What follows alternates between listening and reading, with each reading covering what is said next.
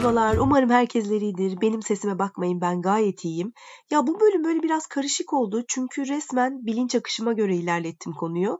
Fakat genel tema ne derseniz ismindeki gibi düştüğümüz zaman nasıl ayağa kalkarız? Geçenlerde bir arkadaşımla konuşurken bana böyle işiyle ilgili bir takım sorunlarından, sıkıntılarından bahsetmişti. O da beni istakozlarla ilgili bir metafor var ona götürmüştü. Aslında ilk adım böyle başladım. Yani zaten hayvanların dünyası bana çoğu zaman çok ilham veriyor. Hatta bir keresinde Deniz, burada birlikte doktora yaptığım arkadaşım, çok böyle ikimizin de buhranlı olduğu bir dönemde şey demişti. Yeter artık ya ben hayvan gibi yaşamak istiyorum demişti. Aslında kastettiği hani sadece karnını doyurup günü bitirmek yani o anı yaşamak, geçmişten pişman olmaktı, nostaljiydi ya da gelecekle ilgili kaygılardı. Bunların olmadığı bir dünyaydı.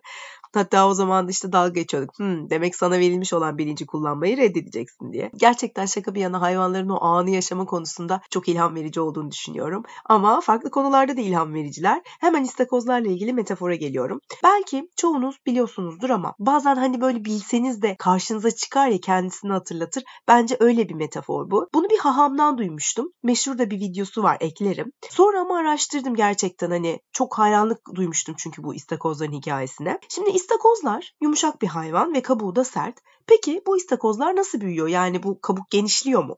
Kabuk genişlemiyor. İstakoz büyürken kabuğu dar olduğundan büyümek istediğinde aslında o kabuğun içerisine sıkışıyor ve inanılmaz bir sıkışmışlık, büyük bir rahatsızlık yaşıyor. Sonra bulunduğu yeri terk edip kendini avcı balıklardan da korumak için yalnız başına kalıyor bir süre. Mesela bir kayanın altına gidiyor ve orada kabuğunu atıyor, kendine yeni bir kabuk geliştiriyor. Ve yeni olan kabuğu daha büyük bir kabuk oluyor. Kendine göre yapıyor çünkü. Çünkü istakoz büyüyor aslında.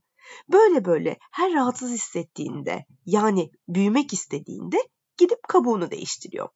İstakozun büyümesine imkan tanıyan şey kendisine yeni ve daha rahat bir kabuk oluşturmasına neden olan şey aslında yaşadığı rahatsızlıktır diye anlatıyor Haham'da. Eğer diyor istakozların doktorları olsaydı hiç büyüyemezlerdi. Çünkü istakoz kendini her rahatsız hissettiğinde doktora giderdi. Onlar da ona reçete yazardı. O da o ilaçları içer, kendini çok iyi hisseder ve asla da büyüyemezdi diyor.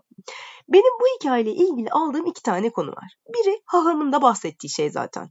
Stresli zamanlar, baskı altında hissetmek ya da rahatsızlık bunların hepsi insanın yeni bir kabuk yaratmasına, büyümesine, kendi için daha iyi olan bir çevre yaratmasına neden olan şeyler. Yani rahatsızlıkla baş etme yolları gerçekten bizi büyütüyor. Ben kendi hayatımda hep şey diyordum. Güzel şeylerin diyetini ödüyorum şu anda diye. Böyle rahatsızlık zamanlarında. Ama aslında tam tersi galiba olay. O rahatsızlık anlarından öğrendiklerimizle belki de güzel şeyleri yaratıyoruz. Kim bilir? Bilmiyorum. Böyle düşünmek daha iyi geliyor bana. İkincisi de hahamından bahsetmemiş ama İstakoz'un yalnız kalma isteğinde çok benzerlik gördüm ben. İstakoz büyürken, kendine yeni bir ortam yaratırken kabuğunu attığı için kendini korunmasız hissediyor. O yüzden de gidip tek başına hallediyor işini. Sonra ama yeni, yepyeni, gıcır gıcır kabukla dönüyor ortamlara. Ben normalde sosyalleşmeyi çok seven biriyim ama böyle bazen bazı zamanlarda hatta hep dönüşüm zamanlarında oluyor bu. Kendi kendime kalma arzum geldi aklıma. Çünkü sanırım insanın kendisini en korunmasız, en hassas, en incinebilir hissettiği an o zamanlar oluyor o kendi kendine dönüşümünü yaratmaya çalıştığı zamanlar. Çünkü hani o zamanlar hiç şey olmuyor. Şimdi gidiyorum ama dönüşüm muhteşem olacak diye gitmiyor insan. Gerçekten ne yapacağını bilemiyor. Birazcık kendi kendine kalmak istiyor. Ama işte tam da o zamanlar yolunu buluyor. Kendi kabuğunu yapıyor. Derken bu metafor beni İstakoz demişken asla atlayamayacağım Jordan Peterson'ın Hayat için 12 Kural kitabındaki İstakoz insan benzetmesine götürüyor. Bu kitap benim çok sevdiğim kitaplardan bir tanesi. Aslında kişisel gelişim kitabı ve çok kolay okunuyor. Ee, bırakırım açıklamalarda hangi kitap olduğunu. Buradaki düşünceleri çok beğenmiştim. Jordan Peterson Kitapta istakozla insanların aynı ataları paylaştığını savunuyor evrimsel olarak. Açıkçası ben bununla ilgili derin bir araştırma yapmadım ve bu metaforla ilgili de inanılmaz tartışma dönüyor zaten ama benim ben o konulara girmeyeceğim. Yani aynı atalardan mı geliyor değil mi? Ben Jordan Peterson'ın düşüncesini burada anlatmak istiyorum. Beni çünkü çok hoşuma gitmişti. Jordan Peterson diyor ki yani istakozlar ve insanlar aynı ataları paylaştığı için diyor bazı benzerlikleri vardır diyor. İstakozların da hayatları hiyerarşiler üzerine kuruludur diyor. Yani bu hiyerarşi dediğiniz şey siz zannediyorsunuz ki hani insanlardan sonra olmuş bir social construction ama değil aslında diyor. Bu insanlardan önce de vardı diyor. İstakozların da insanlar gibi serotoninle yani mutlulukla ilişkilendiren hormonal bir çalışma sistemleri var diyor. Sinir sistemleri var diyor. Hiyerarşide de o istakoz ne kadar yukarılara tırmanırsa beyin bu serotoninin daha fazla salgılanmasına yardım ediyor. Ama ne kadar da çok yenilgiye uğrarsa istakoz o kadar da az oluyor bu serotonin. Bu cepte. İstakozlar hiyerarşi için, dominasyon için savaşırken eğer savaşı kaybederlerse şeklen küçülüyorlar diyor. Ama eğer kazanırlarsa da diyor genişliyorlar. Daha büyük görünüyorlar. Hani ben kazandım diyor sanki diğerlerine. Orada gösteriş yapıyor. Ve zaten bir mücadeleyi kazanıyorsa diğer gelecekteki mücadeleleri kazanması da daha olasıdır diyor. Ama eğer kaybederse bir sonrakini kaybetme ihtimali de yüksektir diyor. Bu tabi biraz önce anlattığım serotonin seviyesiyle ilişkili. O kendine güvenen, genişleyen istakoz serotonin seviyesi arttığı için aslında öyle oluyor. Hatta diyor ki eğer kaybeden istakoza antidepresan verirseniz onun da serotonin seviyesi yükselir.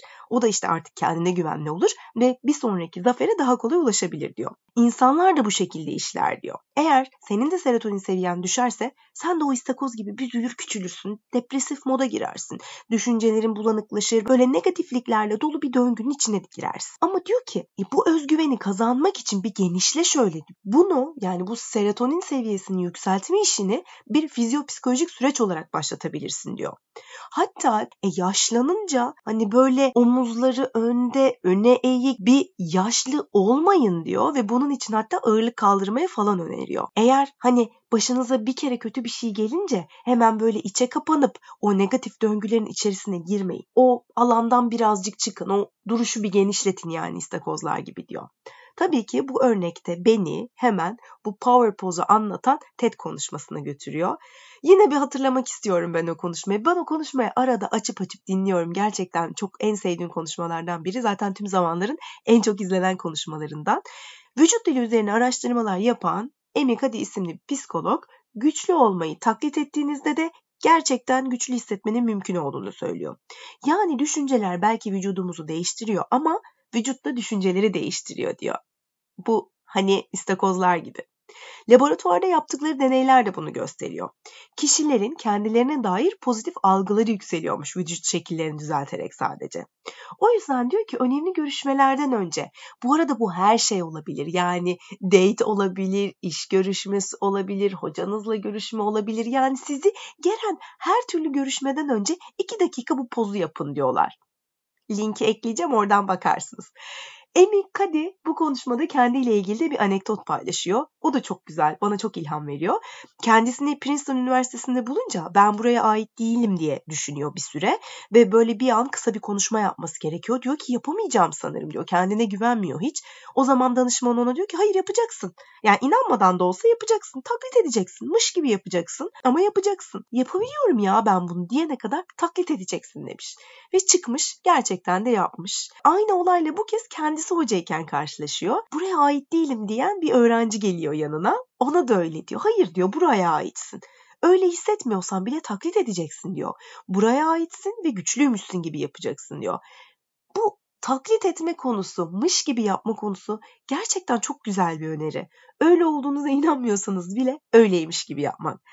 Şimdi tekrar başa dönersek düştüğümüzde nasıl mı kalkarız? Bir kere olduğumuz durumun sonsuza kadar sürmeyeceğini ve her şekilde bize yeni bir kabuk için imkan verdiğini düşünerek. Sonra da çabalayarak. Yani içe kapanıp negatif döngüye girmeden dik durmaya hatta gülmeye çalışarak. Dişlerinin arasına kalem konulup zorla güldüren insanların bile mutluluk seviyesi farklılaşmış benden söylemesi. Yani kısaca her nasıl olmak istiyorsak onu taklit ederek. Biliyorum bazen kolay değil ama çabalamak zaten hiçbir zaman kolay bir şey olmadı. Umarım sevmişsinizdir. Beni Instagram'dan bulup çok güzel mesajlar atıyorsunuz. Çok mutlu oluyorum. Bulup e, atarsanız yine çok sevinirim. Kendinize iyi bakın. Görüşmek üzere.